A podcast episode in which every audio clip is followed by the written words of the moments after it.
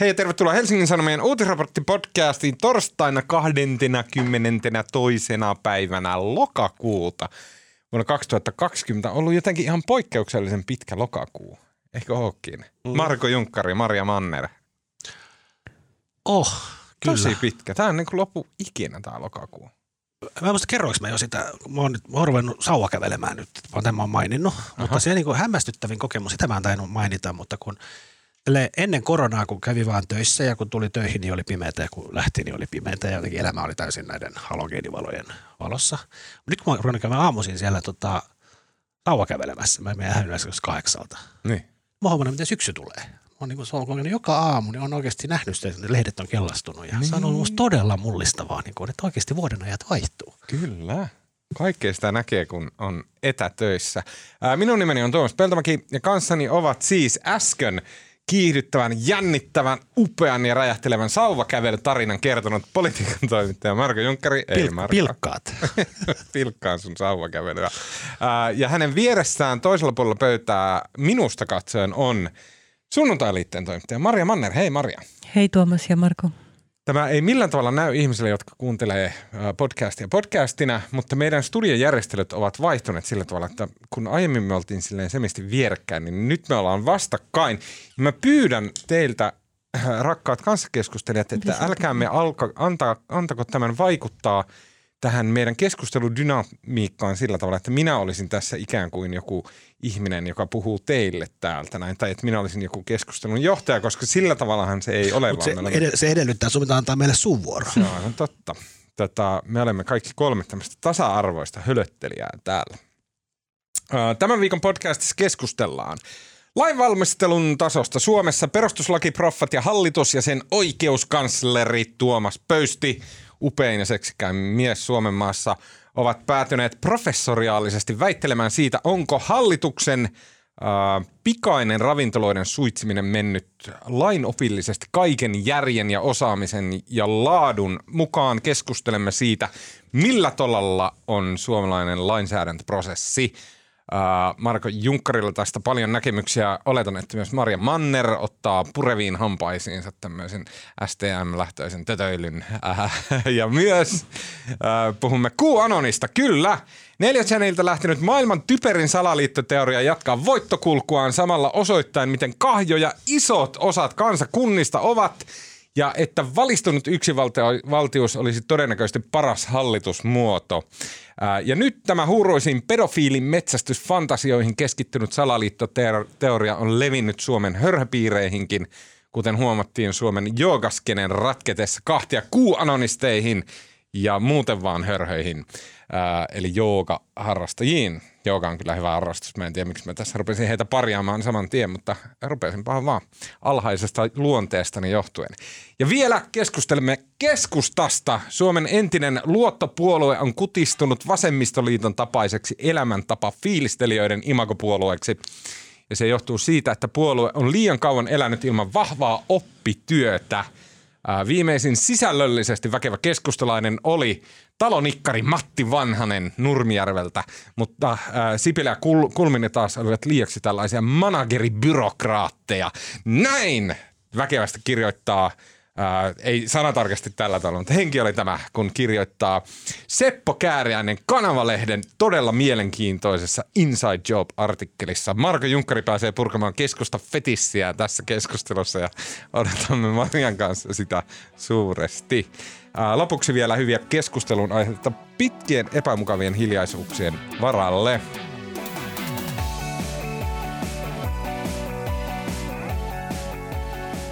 Lauri Nousiainen kysyy, että täällä on puhuttu transfobisesti, että voiko nyt olla varma, että lähetys on turvallinen, eikä tämmöistä vihapuhetta enää esiinny. No, kerropas Tuomas. Me... Uh, voi, siitä voi olla varma. Joo, jos kiinnostaa, niin voi käydä kat- katsomassa 600 000 uh, twiittiä pitkän keskustelun Twitterissä. Tätä, uh, ihmiset hyvin kiihtyneesti ottavat kantaa tämmöisiin transfobisiin ilmaisuihin, jotka siis esiintyivät tässä podcastissa tahattomasti, koska en tiennyt, että on kyseessä fobinen sana. Um, nyt mä sanon, että moi vaan. Tosin ne 6000 twiittiä taisi enemmän liittyä sun jankkaamiseen siitä.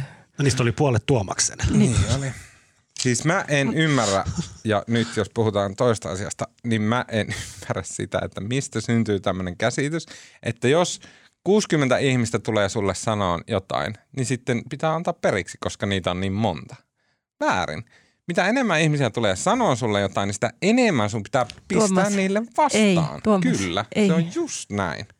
Ei. Ei saa niinku laumojen ja massan niinku ääliömäisyyksille ei pidä antaa No niin, mutta nyt aloitetaan. No niin, mm, hyvä. Öö, missä me ollaan? Tuolla. Öö, Okei. Öö, ei puhuta edes, ei mainita mihin tautiin tämä liittyy. Sitä sanaa emme mainitse tässä podcastissa. Sitä koolla tai siellä. Sitä alkaa. koolla tai siellä alkavaa id 19 sanaa. Mä oon käynyt tällä viikolla eka kertaa siinä testissä. Eh, Niinkö? Arvaa miksi? No, Koska mä olin niin kyllästynyt olemaan kotona. Siis mä olin niin uskomattoman puutunut siihen. Ja sitten mä päätin mennä lapsen kanssa syysretkelle hotelliin. Ja menin hotelli Clarioniin, jossa on katolla joka on siis Helsingin keskusta. Helsingin keskusta, se siis tuolla Jätkäsaaren kupeessa. Ja siellä on uimaallas katolla. Mutta oli hirveän kylmä ilta ja yö. Ja se on siis ihan ulkoilmassa. Ja sitten me uitiin siellä, lasta ei tietenkään saanut mitenkään pois sieltä, mutta se oli aivan siis korvat ja tukka jäässä ja mullakin siinä vaiheessa, kun me kemmittiin sieltä ulos ja mennä ulkokautta sisälle. Ja sitten me herättiin seuraavana aamuna siihen, että meillä oli molemmilla kurkku aivan hirvittävän kipeä. Ja kun se ei mennyt ohi, niin sitten käytiin koronatestissä.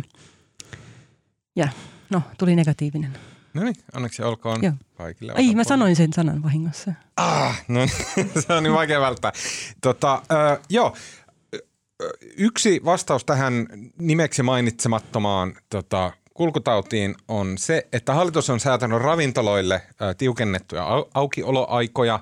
Ja tämä on ollut tämmöinen lainopillinen sotku, joka on saanut Suomen korkeimman lail- laillisuusvalvojan, eli Tuomas Pöystin, oikeuskanslerin, ja sitten tämmöiset niin kuin perustuslakiproffat keskustelemaan siitä, että onko Suomen lainsäädäntötyö niin laadukasta kuin Se ei mennyt ihan, siis joo tavallaan, mutta näitä lakeja oli siis kaksi. Toinen, oli, toinen koski näitä ravintoloita ja toinen oli, toinen koski siis silloin syyskuun muistaakseni 9. päivä ja, tai syyskuun 11. päivä oli se tiedotustilaisuus, missä hallitus oli vihdoin keskuudessaan päässyt sopuun tästä uusista matkustusrajoituksista. Tuli tämmöinen siis tämä liikennevalomalli, mutta se, sen lisäksi, että miten pelastetaan Lapin matkailu ja se idea, että jos tulee tietyn, levin, tietyn taudin levinnäisyys, levinnäisyyden omaavista maista, niin sitten toimitaan eri tavalla ja jos on mukana negatiivinen, negatiivinen todistus ja sitten menee kolmen päivän sisällä toiseen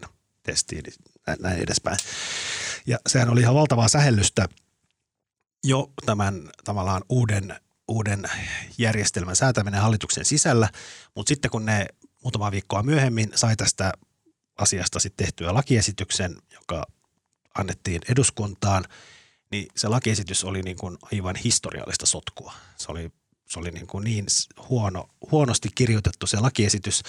Ja Pöysti itse asiassa, Pöystin tehtävä olisi siellä valtioneuvoston istunnoissa tavallaan puuttua epäselviin ja huonoon lainsäädäntöön. Hän oli nähnyt, että se on ihan persillään, mutta hän oli itse käyttänyt, käy, käy, käynyt harkintaa mielessään ja päättänyt, että hän ei puutu ja se oli mennyt eduskuntaan.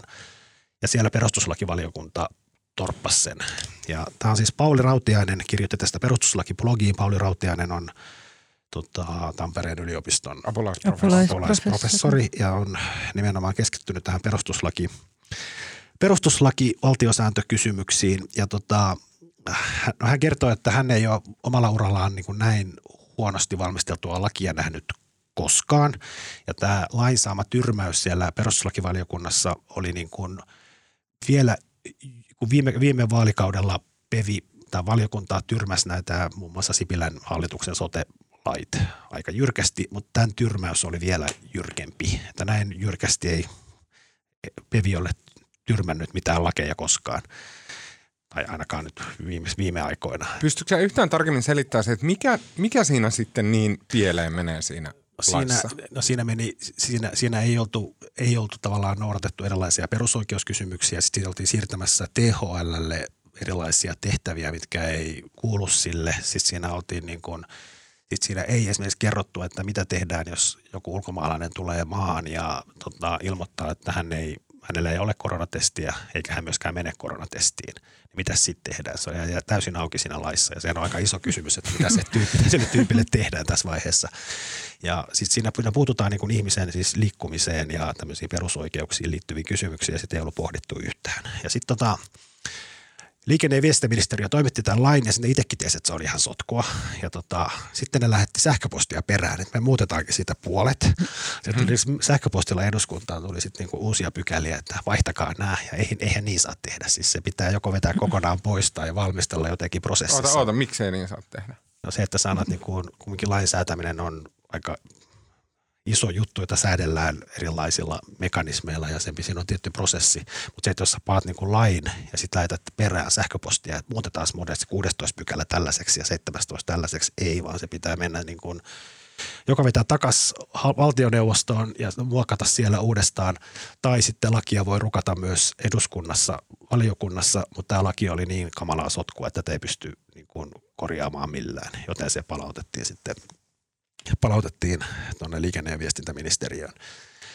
Ja sitten se kysymys tässä, mikä, mikä tämä Pauli Rautiainen esittää, ja tota, mikä nyt on oikeastaan ehkä se olennaisin kysymys, no, se, että hallitus sählää ja tulee huonoja lakeja on niin itsessään toki huono juttu, mutta tämähän ei ole, niin kuin, tämähän ei ole ensimmäinen kerta. Et se oli niin kuin Sipilän kaudella tuli, puhuttiin minusta moneen otteeseen lain valmistelun lakiesitysten niin kuin teknisesti heikosta tasosta, mitä – hallitukselta tuli eduskuntaan ja nyt tämä niin sama jatkuu tämän hallituksen aikana. Eli kyse ei ole niin kuin, kyse ei mitä ilmeisimminkään ole ministereistä tai hallituksen väristä, vaan se on virkamiehistä. Mm. Niin, tämä on kiinnostava. Tämä on siis jollain tapaa ikuisuusongelma, jonkunlainen ikuisuusongelma lainvalmistelun taso. Ja Pöysti itse, mä tässä selailin noita vanhoja uutisia, niin muistelin, niin Pöysti itse on sitä siis oikeuskanslerina myös arvostellut.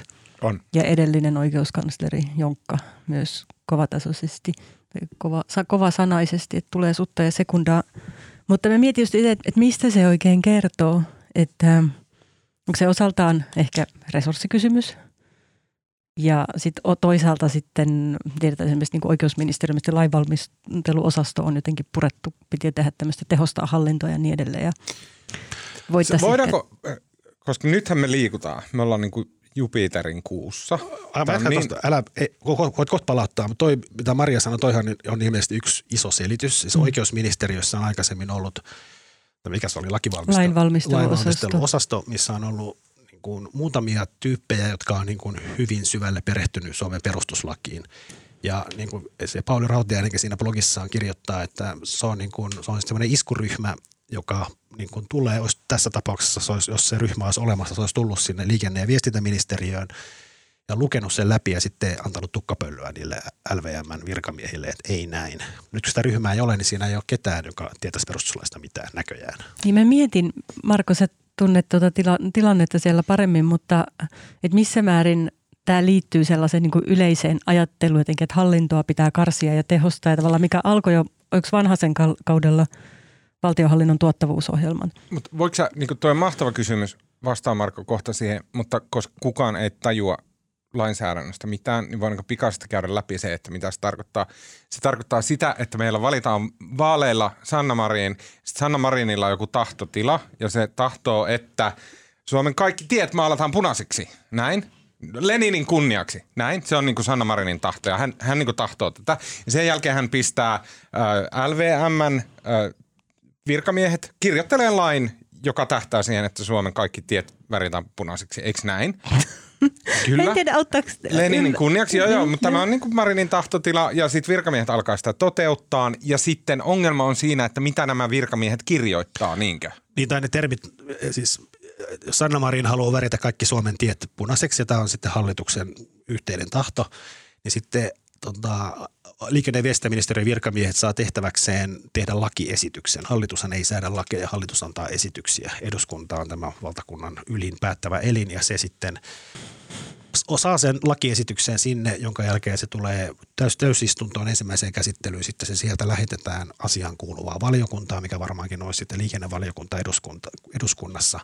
Ja tässä tapauksessa liikennevaliokunta rukkaisi sitä ja muuttelisi ja sitten se palaisi sinne isoon saliin päätettäväksi. Ja sitten tavallaan ne lait, joissa katsotaan olevan tämmöisiä niin kuin mahdollisesti perusoikeuksiin tai perustuslakiin liittyviä ongelmia tai kysymyksiä, niin ne lähetetään myös perustuslakivaliokuntaan tarkastettavaksi. Ja missä kohtaa nyt se virhe on? Kuka vastaa siitä, että se laki on huono?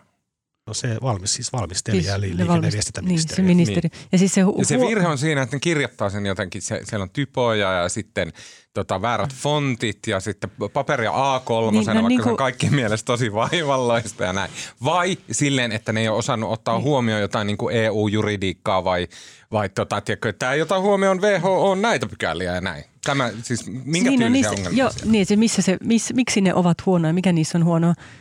Tota, niin, siis lainvalmistajien pitää ottaa huomioon tosi monenlaisia, monenlaista eri sääntelyä ja miten se suhtautuu muihin lakeihin. Niin, koska niillä on eri hierarkia. Niin, on niin kuin jotain, perustuslaki on niin. ylimpänä, se on kaikista ylin, niin. mutta onko esimerkiksi ihmisoikeussopimus, onko se perustuslain yläpuolella? Niin ne kansainväliset ihmisoikeussopimukset niin. yleensä. Mä en tiedä. Siis Suomi on, Meillä on juristeja.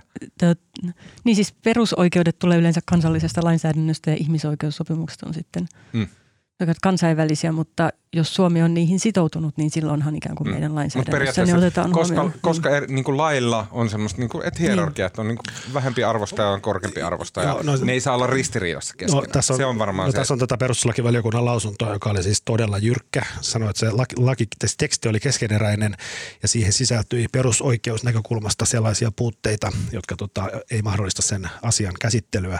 Siinä, oli niin kuin nämä, siinä ei oltu huomioitu se, että tavallaan tässä puhutaan niin kuin ihmisten vapaasta liikkuvuudesta. Siinä ei oltu niin kuin tavallaan yhtään pohdittu, että millaisia niin kuin vaikutusarvioita pitää tehdä siitä tai miten pohtia sitä perustuslain vinkkelistä. Ja sitten siinä oli ilmeisesti ihan vaan niin kuin, ihan teknisiä puutteita. Ei oltu niin kuin mietitty, että voiko THL, joka on niin kuin tutkimuslaitos, niin voiko sille antaa tämmöisiä niin kuin viranomaistehtäviä, mm. koska ei siellä niin kuin, mitä se joku tutkija siellä niin kuin miten hän voisi hoitaa tämmöisiä niin kuin, tota, arvioita siitä, että voiko joku ihminen tulla maahan tai ei. Ja tässä on niin viranomaisten toimivaltuudet jäivät myös niiden epämääräisyyden ohella liian avoimiksi. Sitten tämän, tämän lain pykälien suhde tartuntatautilaissa oleviin pykäliin jäi hahmottomaksi. Sitten tämä ei millään tavalla sopinut tartuntatautilain systematiikkaan eikä sen käsitteistöön.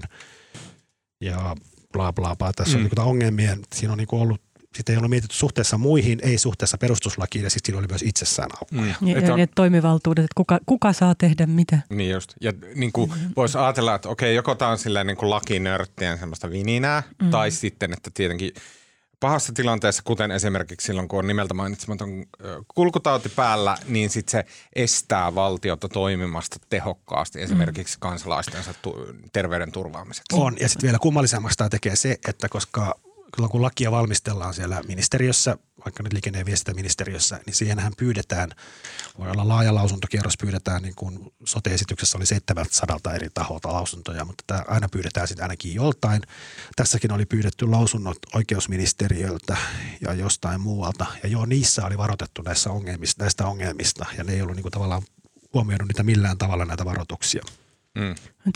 Ja viime oliko viime hallituskaudella siis tämä maahanmuuttajien sosiaaliturvan leikkaus, jota perussuomalaiset ajoivat, että maahanmuuttajat saisivat alempaa sosiaaliturvaa.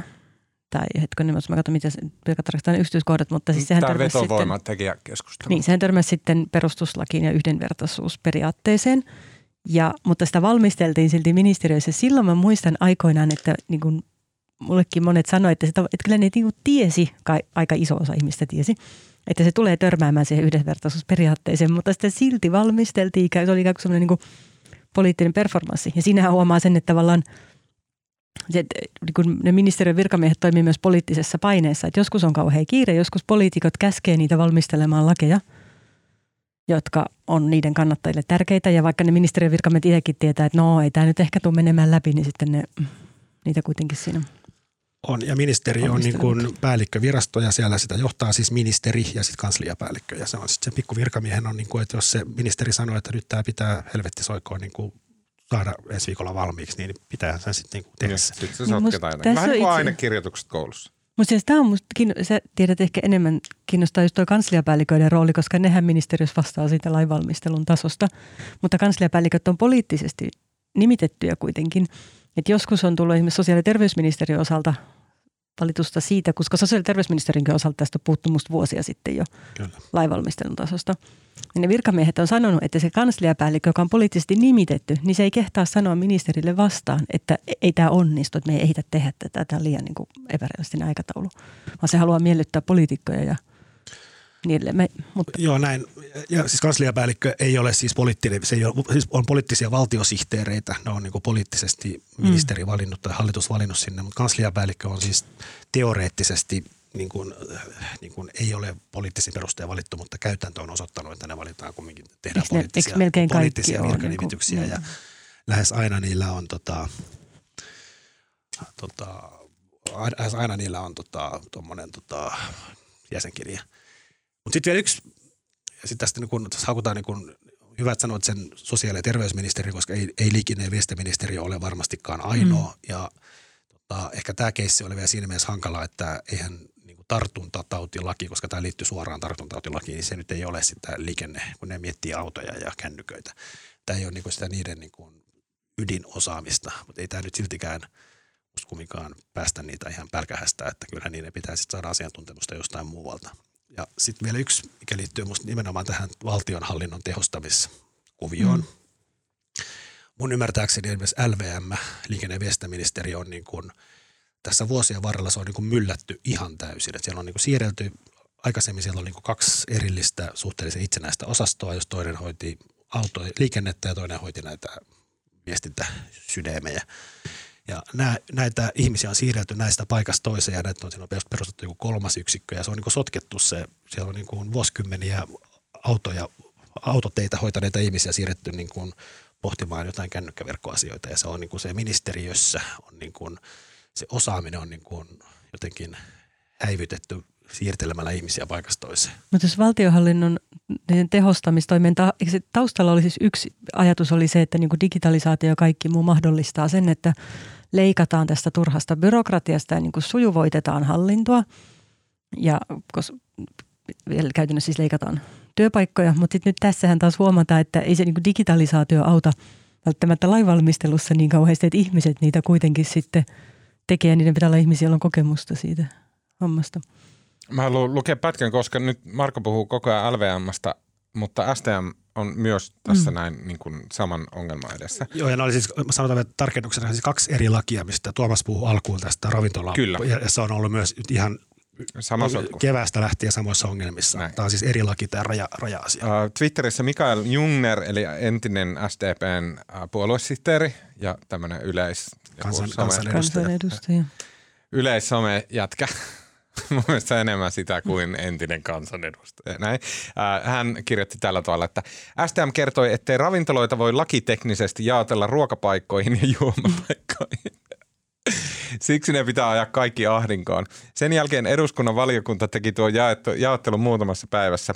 Alkaa olla melko törkeä tuo STMn jatkuva ravintoloiden terrorisointi. Tämä oli mun mielestä hyvä summaus tota, siitä, että miltä STMn töhöily näyttää. Mutta Otto Kengäs, joka on myös demari ja tota, hän on Työväen sivistysliiton joku jamppa, niin tota, hän, hän kirjoitti mun mielestä hienosti, että vastauksena Jungnerille, että Totesit joskus puoluesihteeri aikanasi, että Suomessa on hallinnossa sellainen kulttuuri, että kaikki mitä ei ole julistettu julkiseksi on lähtökohtaisesti salaista, kun sen pitäisi olla toisinpäin. Vastaavasti kaikki, mikä, mitä ei ole erikseen osoitettu mahdolliseksi, on mahdotonta. Se oli hienosti sanottu. Ää, tota, viimeinen kysymys tästä on se, että ää, näihin ravintoloihin liittyen, ja, ja nyt mennään semmoiseen, että tota, ei, mä en halua puhua ravintoloista. Unohdetaan toi. Mä haluan puhua tästä jäbästä, jonka nimi. Ja tää on vanha keskustelu, ei mennä kovin syvälle. Pauli Rautiainen, apulaisprofessori. Semmoinen näyttää niinku, tiedätkö, niinku, jos Tuve Jansson olisi piirtänyt sillä stereotyyppisen hipin, niin se olisi piirtänyt Pauli Rautiaisen kuvan. ja tota, hän on semmoinen hyvin joviaalin näköinen partoniekka ja tälleen. Ja hän on siis superfiksu tyyppi ja niin kuin suuri tämmöinen valtiosääntöoikeuden ajattelija ja näin.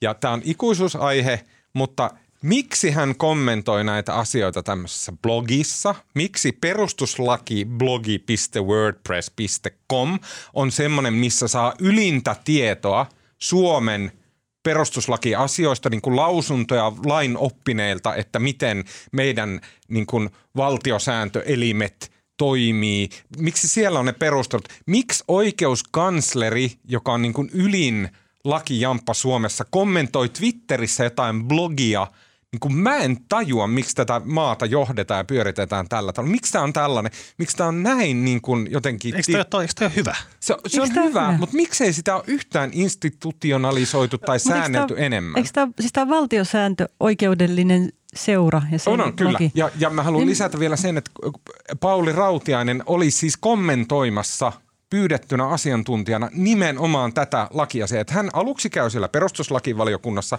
sanomassa nämä asiat. Hän sanoi, että hän on valtiosääntöproffana tätä ja tuota mieltä ja sitten tämä on perseestä ja tämä on. Ja käytännössä mm. nämä perustuslakiproffat, ne on ne, jotka päättää, että onko asiat perustuslain mukaisia. Ja ne käy tekemässä sen siellä perustuslakivaliokunnassa tämmöisessä epäformaalissa niin kuin vierailukutsunta, tuu tänne käymään vähän jutteleen tyylisessä positiossa. Ja sen jälkeen ne menee kotiin ja kirjoittaa perustuslaki Tuomas, ei se ole- blogi.wordpress.com. Tuomas, ei se ole, ase ei ole epäformaali, niin pitää valmistella, niitä pyydetään lausuntoja, se on ihan kirjallinen lausunto, minkä ne antaa sinne valiokunnalle. Ei se ole mikään jup- rupatteluhetki. No, Ja sit, siis mun mielestä sehän on, ja kyllähän ne ei ainakaan ennen kuin ne menee sinne antamaan sen lausunnon sinne valiokuntaan, niin, niin ei ne voi silloin kirjoittaa perustuslakiblogiin. Musta nyt on äärimmäisen hyvä, että se, että nämä on suljettuja nämä valiokunnan istunnot ja nämä proffat kommu- kommunikoi siellä ovien takana, niin musta nyt on ihan parasta, että on olemassa tämmöinen joku foorumi, missä ne itse sitten ratkaisevat, voiko ne puhua kustakin laista vai ei, mutta että on tämmöinen paikka, missä nämä maan parhaat proffat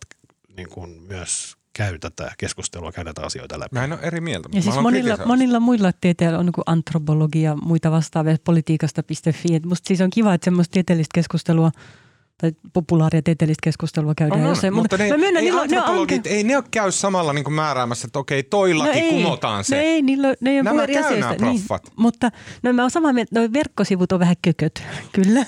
mutta olisiko se susta vakuuttavampaa, jos Mun mielestä se on ei hyvä. niin se on anke- hyvä, että ne ke- kirjoittaa ja keskustelee ja näin. Mutta sitten mä vaan mä mietin tätä ja tämä liittyy niin kuin mun suurempaan huoleen siitä, että viranomaiset niin kuin epäformaalisti juttelee Mutta eihän ne ole menemään. viranomaisia, ne on tutkijoita. No, mutta sitten Markohan just sanoi, että ei tämä ole mikään niinku epäformaali, vaan niillä No, on no, niinku joku Eikö niitä lainsäätelemä pyydä- velvollisuus tulkita tällä tavalla ja Ei, näin. Käydä se on asi- niinku Eikä siis bla, se, bla, bla. se vali, ei nämä proffat mitään päätä. Siis se, ne kansanedustajat päättää. No niin, valiokunta mutta, päättää. niin, mutta ei se Ja oikeasti ne, ole noin. Niin, no, mutta ne pyytää sitten näiltä, näitä ei kauhean montaa tämän maan on valtiosääntöoikeuden viisi. professoreita.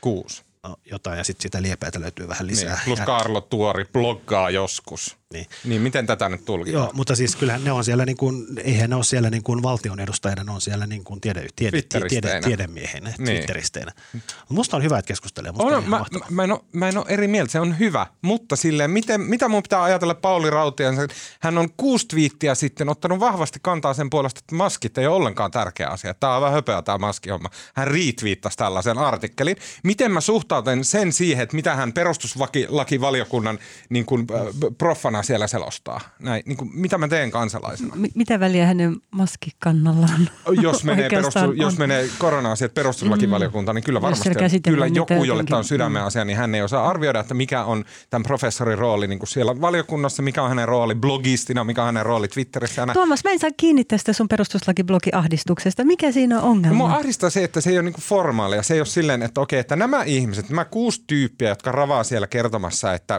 onko asia perustuslain mukainen vai ei. Ja vaikka niin kuin, mukaan me kaikki leikitään, että se on sillä perustuslakivaliokunnan niillä kuusi random kansanedustajaa jostain vihdistä, niin oikeasti se on näillä kuudella proffalla, jotka on sen asian ylimpiä asiantuntijoita. Jos ne kirjoittaa kuusi lausuntoa, jossa sanotaan, että tämä laki ei voi mennä läpi, se on perustuslain vastaan, näin tulee tapahtumaan – aivan sama, mitä ne kansanedustajat kuvittelee tietävänsä perustuslaista, niin sitten ne säätää sen mu- mu- mukaan faktisesti, mitä nämä proffat sanoo. Miksi niiden asemaa ei ole silleen formalisoitu? Miksi Miten? Niin, sillä Miten? tavalla, että me sanottaisiin, että perustuslakivaliokunta, en minä tiedä, mutta perustuslakivaliokuntaa laajennetaan. Siellä kuuluu kuusi tuomaria. No niin, ei ja näin. mennä No Tuomas. niin, ei. Ei, nyt sä, miten sä pääsit jotenkin kokkaamaan taas tähän perustuslaki- perustuslakituomioistuimeen. Nyt mennään eteenpäin. Mennään eteenpäin.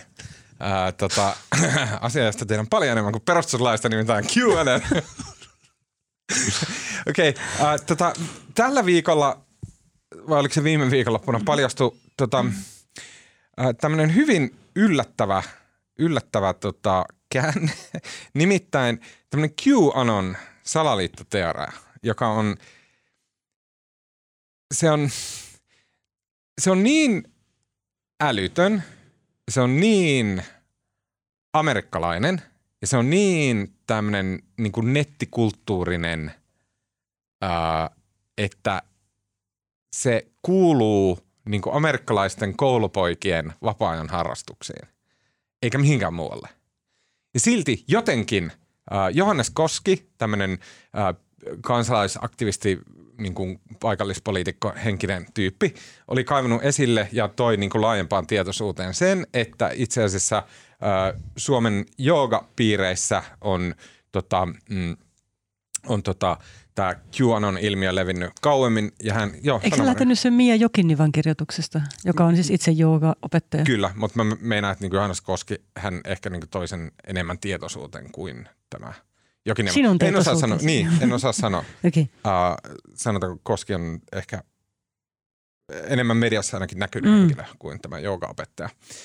Näin, ja sieltä sitten uh, paljastui, että suomalaisissa joogapiireissä on levinnyt jo pidemmän aikaa tämä QAnon salaliittoteoria ja että ihmiset ovat niin kuin levittäneet näitä, tota, kai sitä voi sanoa misinformaatioksi sitä kamaa ää, e, eteenpäin. Ja että nyt puhutaan tämmöistä adressia, jossa toivotaan, että tämä loppuisi tai jotenkin, mä en tarkkaan mm. tiedä, että mitä siinä Q-adressissa sanotaan. Ää, Maria, haluatko täydentää? Joo, ei sinänsä mulle tämä ei nyt tullut niinkään yllätyksen. Mä itse jonkun verran joskus joogannut ja mulla on jonkun verran ystäviä, jotka tekee sitä paljon antaumuksellisemmin kuin minä.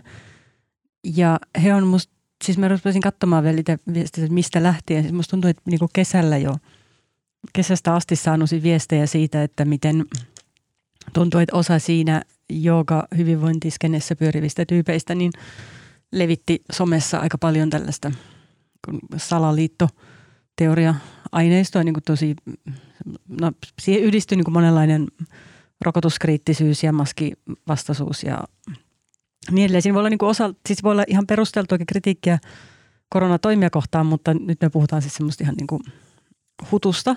Joo. Ja, Pitäisikö mä ehkä kuvata se QAnon teoria aluksi? Joo, koska, kerro se. Hei, QAnon lähti liikkeelle mm, semmoisesta tapahtumasta, joka on itse asiassa internetkulttuurissa yksi merkittävimpiä tapahtumia äh, nimeltä Pizzagate.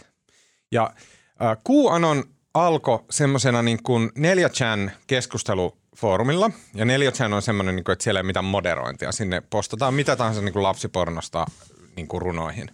Ja QAnon – alkoi semmoisena postauksena, jossa joku tyyppi jäljitteli silleen tämän tota, Nostradamuksen sananpainoa, semmoisen kryptisenä niin kuin ennustuksena, niin kuin sen tyylisenä tekstinpätkänä, ää, joka, joka niin kuin, jos, jota ihmiset sitten alkoi tulkitseen eri tavalla, että mitä kaikkea se tarkoittaa.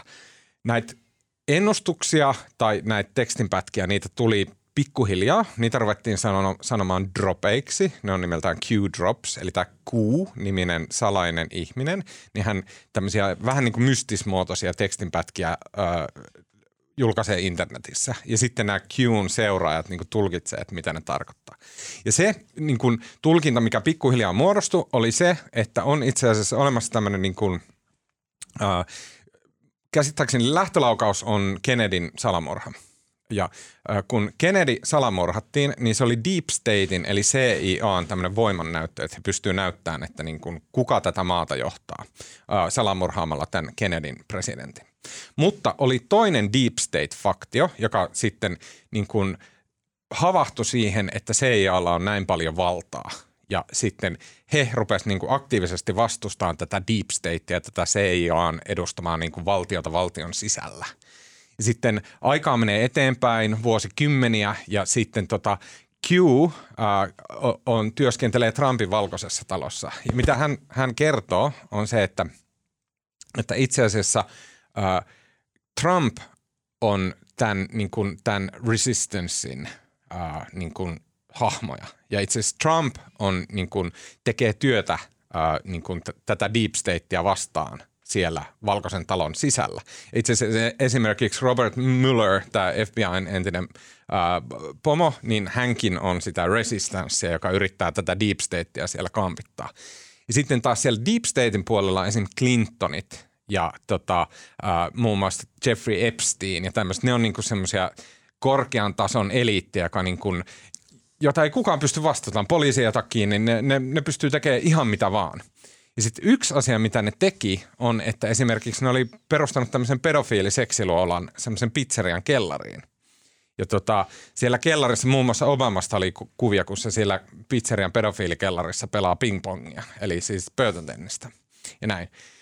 Ja tämä kaikki niin kuin syntyi niistä Qn tekstinpätkistä ja sitten nämä ihmiset niin tulkitsivat sitä näin päin pois, että on tämmöinen niin pedofiilisalaliitto, joka niin kuin kidnappaa lapsia ja haluaa niin kuin raiskata niitä jossain kellareissa ja muissa. Ja sitten tämä Pizzagate on kuuluessa sen takia, että joku yksi näistä, jotka tulkitsi niitä, meni niin pitkälle, että se äh, otti rynkyjä käveli sinne äh, pizzeriaan ja rupesi etsiä sitä kellaria, että missä niitä lapsia pidetään. Ja tämä on nimeltään Pizzagate. Sen jälkeen se on jatkanut elämänsä se... Tota... Vielä, mä muistan, kun mä luin siitä silloin, niin tosiaan se on ihan oikea pizzeria ja se omistaja on niin tosi tuskassa koittanut selittää joka paikassa, että ei, heidän rakennuksessa ei ole kellareita. niin, kyllä.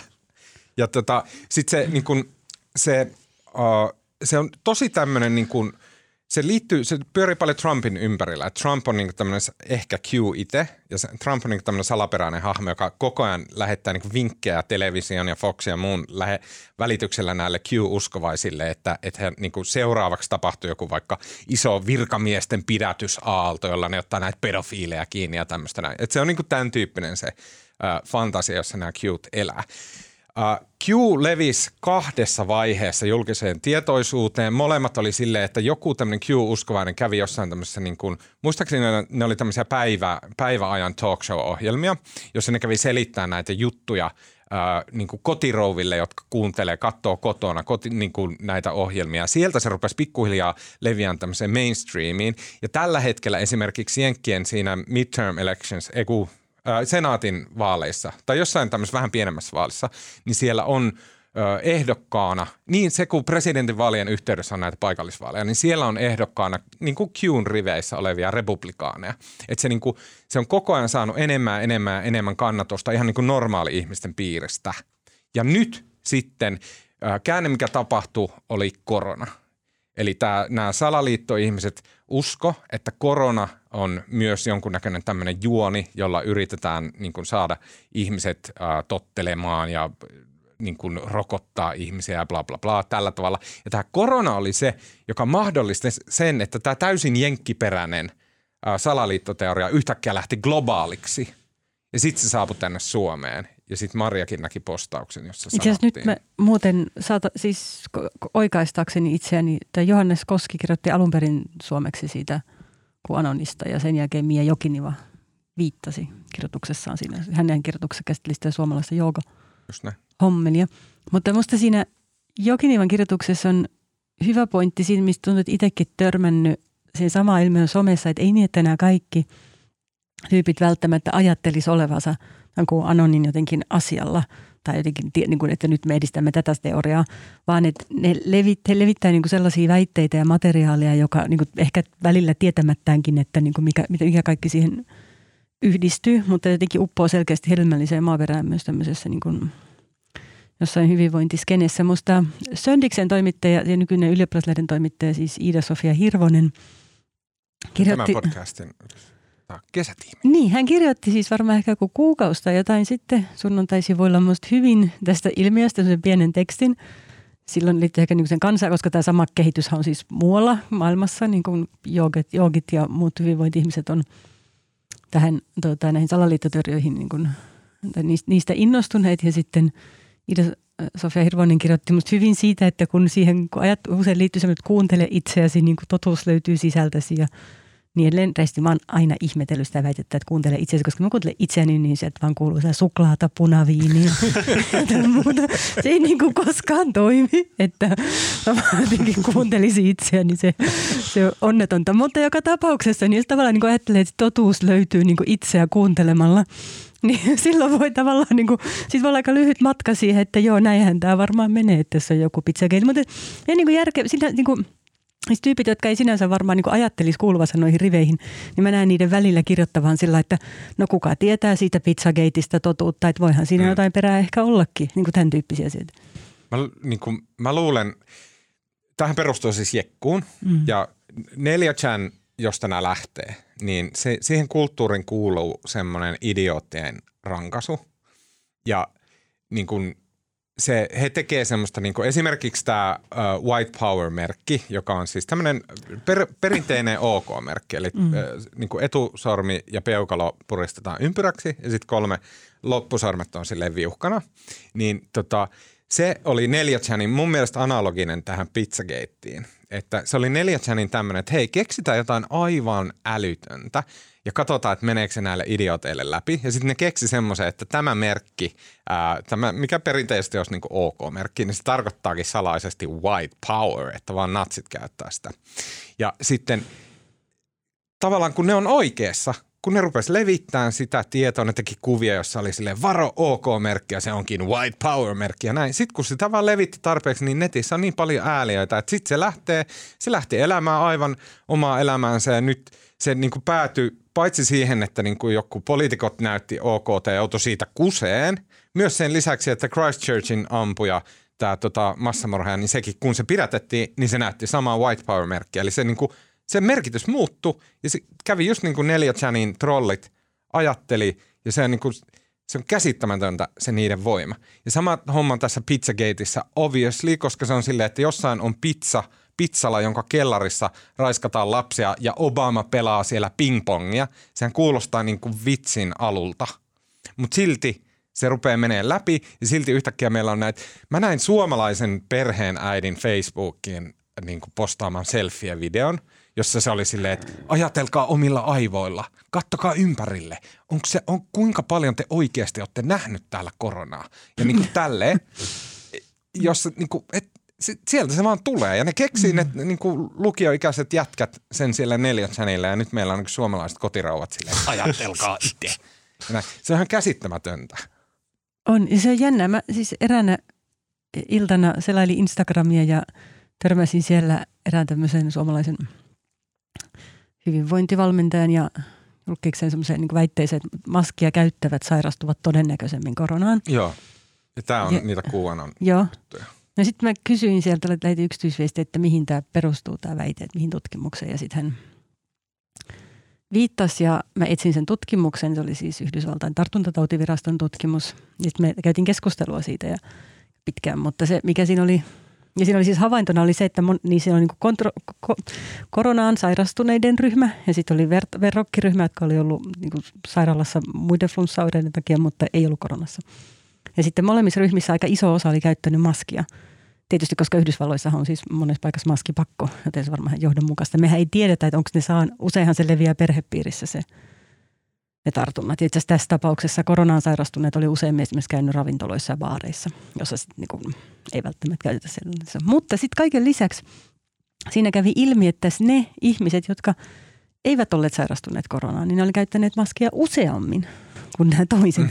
Ja niin kuin siis ihan, siis tavallaan, että ne oli ottaneet yhden luvun sieltä yhdestä taulukosta, jossa näki, että, maski, että näin moni oli käyttänyt maskia sairastuneista.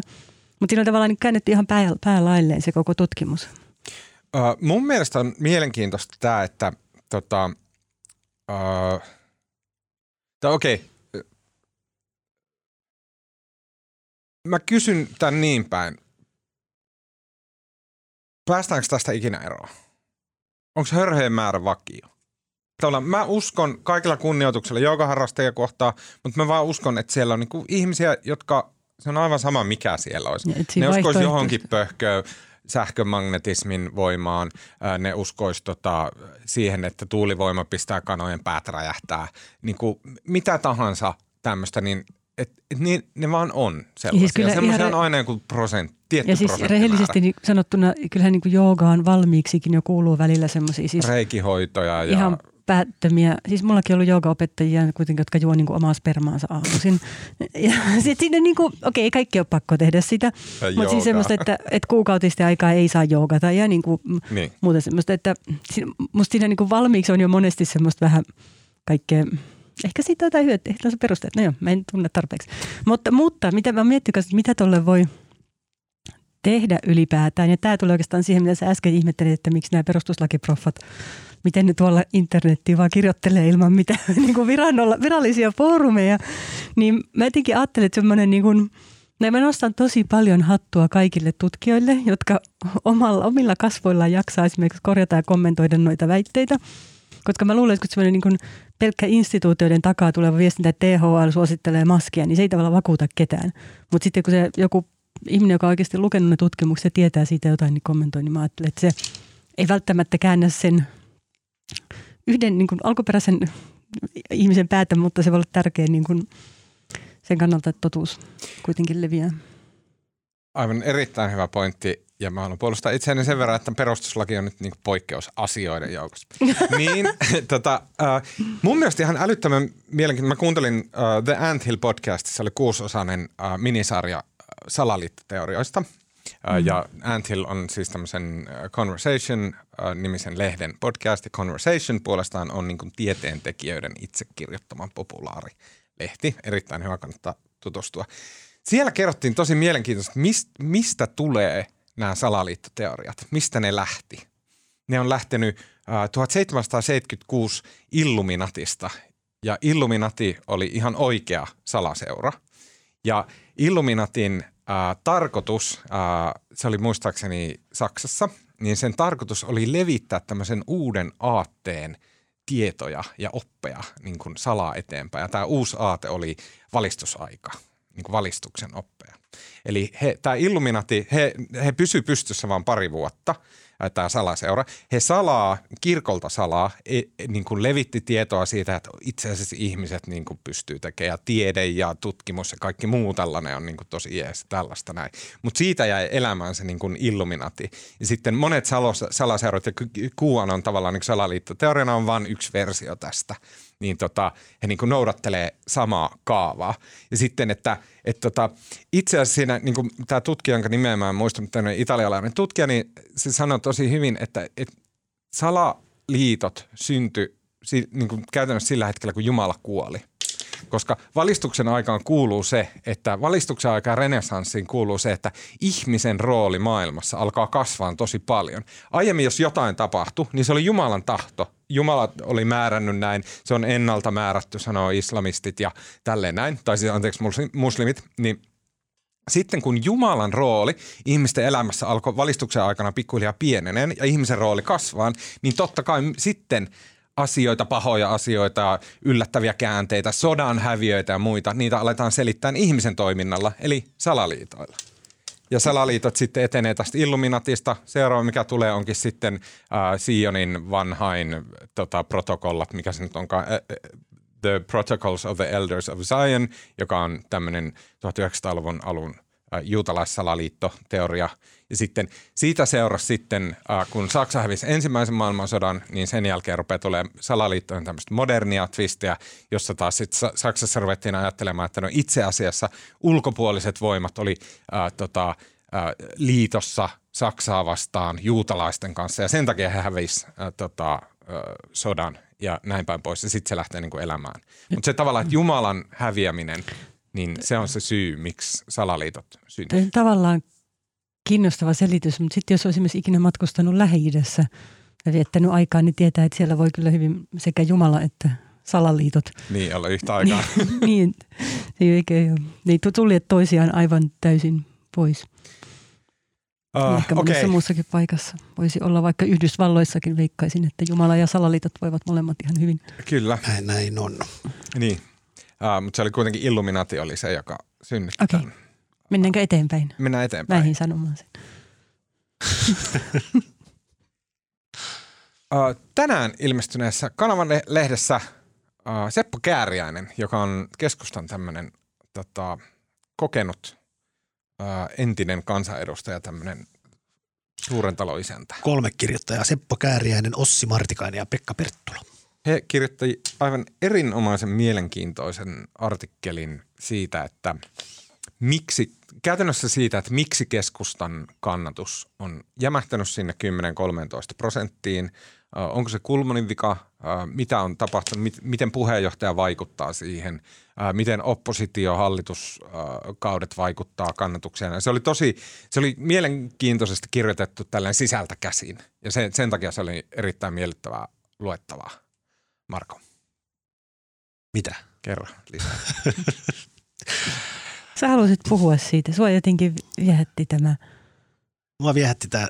Tämä on siis tämä samainen kolmikko. Nämä kaikki on tämmöisiä. Pekka Perttula on tota, entinen keskustan puoluesihteeri ja on siis te kirjoittaa, kirjoittaa, kirjoittanut paljon keskustasta ja tutkinut ja pohtinut ja sitten Ossi Martikainen myös ja Seppo Kääriäisen kaikki tietää, hän jäi nyt pois eduskunnasta viime kauden jälkeen. Ja nämä, tämä kolmikko on nyt, on kirjoittanut useammankin tämmöisen yhteiskirjoituksen, missä aina pohditaan keskustan kriisiä ja mitä pitäisi tehdä ja näin. Ja siinä itse asiassa musta näissä aika lailla toistuu samat teemat. Se edellinen kirjoitus käsittelee enemmän sitä vuoden 19 vaalitappion syitä ja tämä oli vähän tämmöinen yleisempi.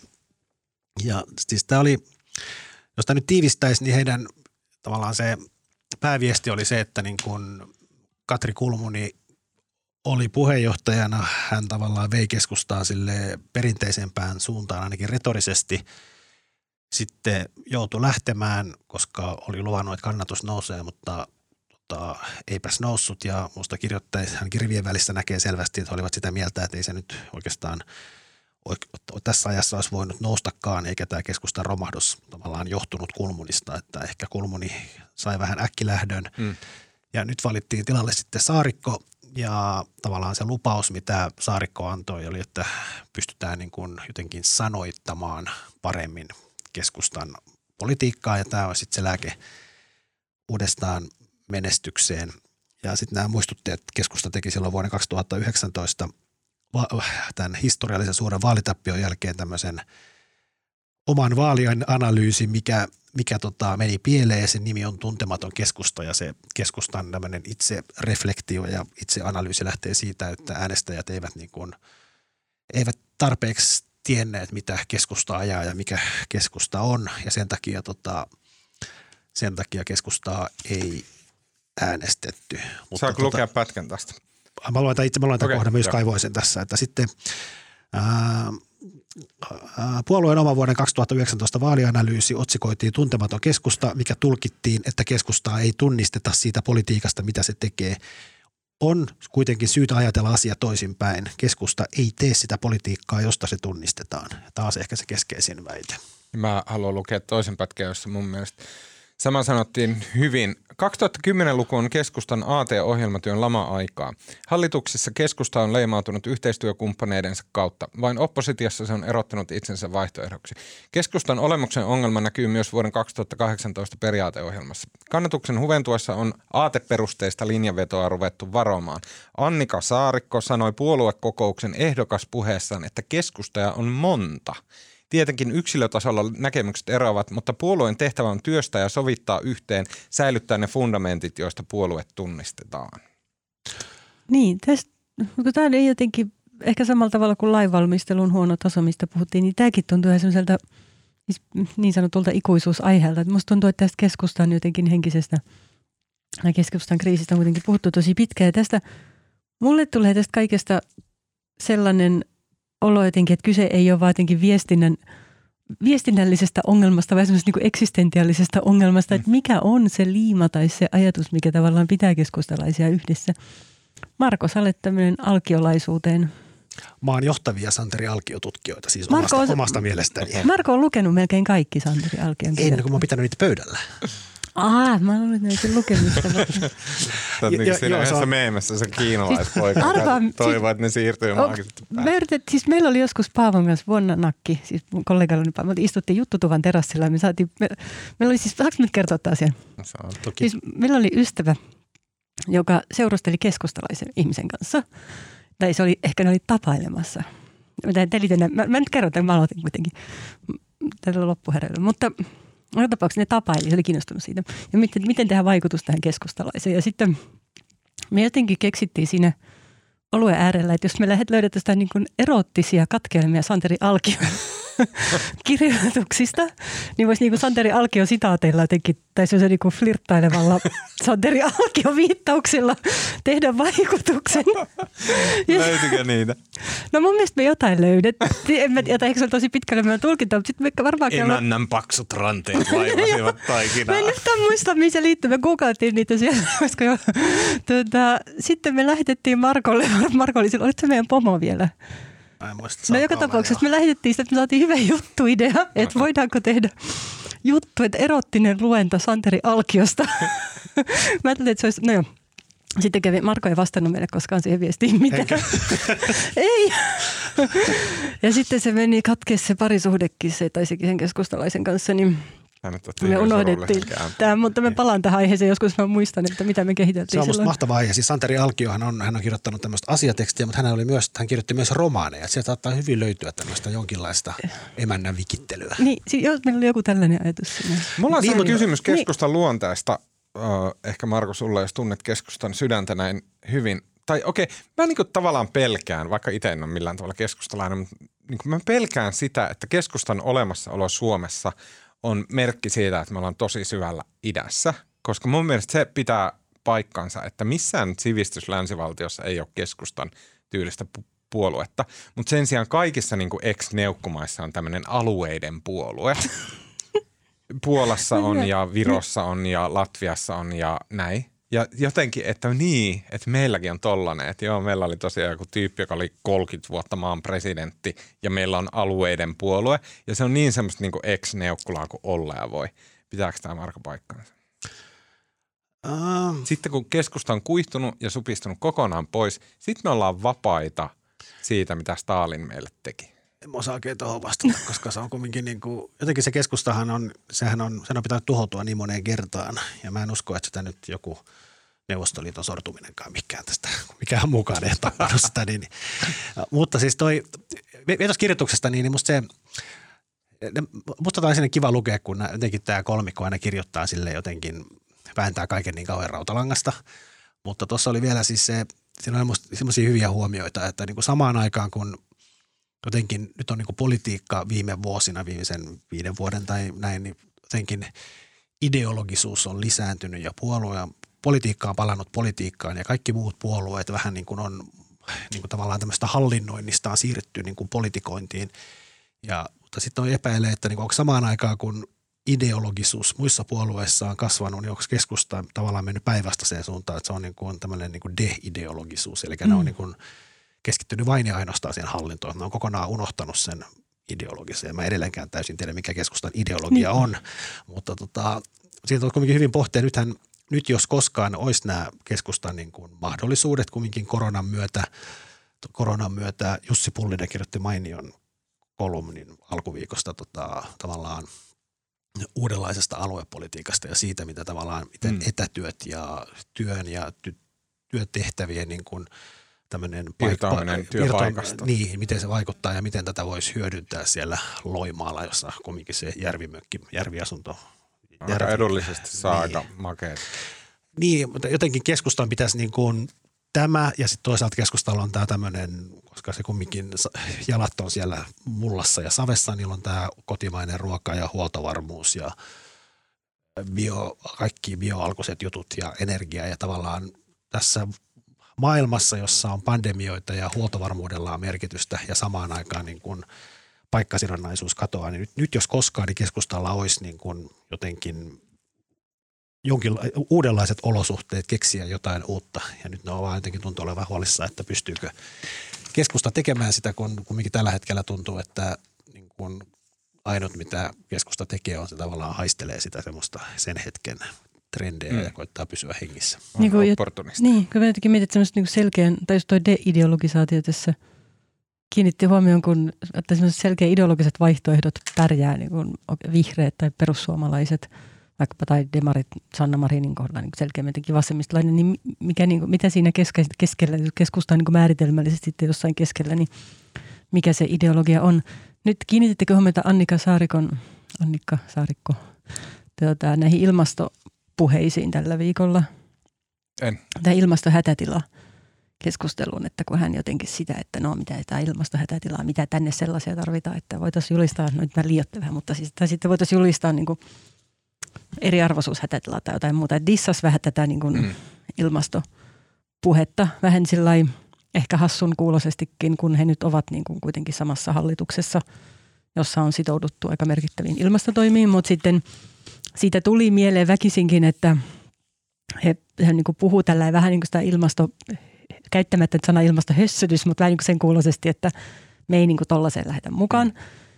Niin yrittää niin kuin profiloida samalla tavalla kuin, niin kuin demarit, Sanna Marin härnää kokoomusta ja sitten molemmat hyötyy siitä, koska he niin kuin, niin kuin korostuu suhteessa, niin hän niin kuin halusi korostua ikään kuin suhteessa vihreisiin. Mm. Mutta tämmöinen vaikutelma siitä. Se on just näin ja jotenkin olen, olen tässä nyt vuosien varrella tavannut aika paljon tämmöisiä rivi, rivikeskustalaisia maakunnista ja kyllähän niin kuin kaikki vihreisiin ja fillareihin ja tämmöiseen liittyvä, niin, niin ne niin kuin muuttuu ihan niin kuin punaiseksi naamalta. No, niin ne inhoaa niitä niin syvästi. Ja niin kuin keskustan puheenjohtajana Saarikon pitää myös niin kuin tavallaan ojentaa kättä sinne Etelä-Pohjanmaan isännille, että, että mm. ei, ei, teidän, ei tänne tule mitään fillarin baanaa.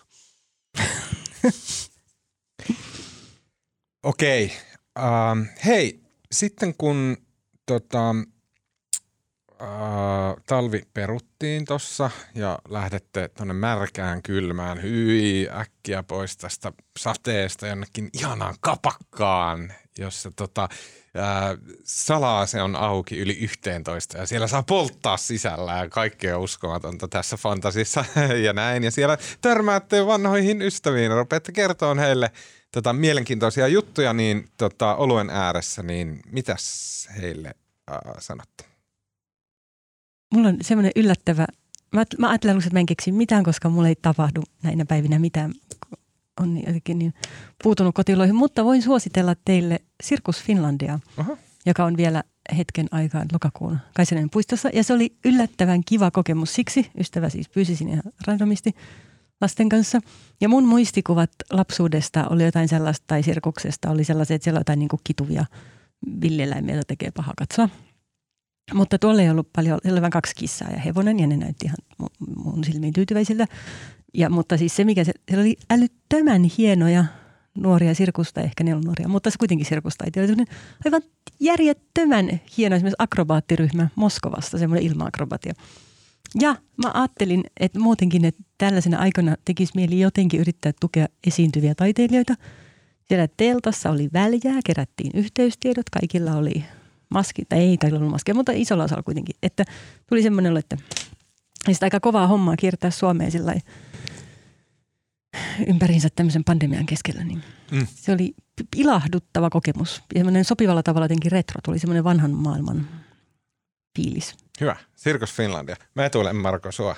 Nimittäin mä haluan teiltä kuulla, että pitääköhän nämä mun ajatelmat ollenkaan paikkaansa, mutta tunnistatteko te sitä ajatusta? Ja mä oon pyöritellyt tätä aika pitkään. Tämä ei, niin kuin, mä en, en kuitenkaan ole sille jaksanut ruveta lukemaan aiheesta.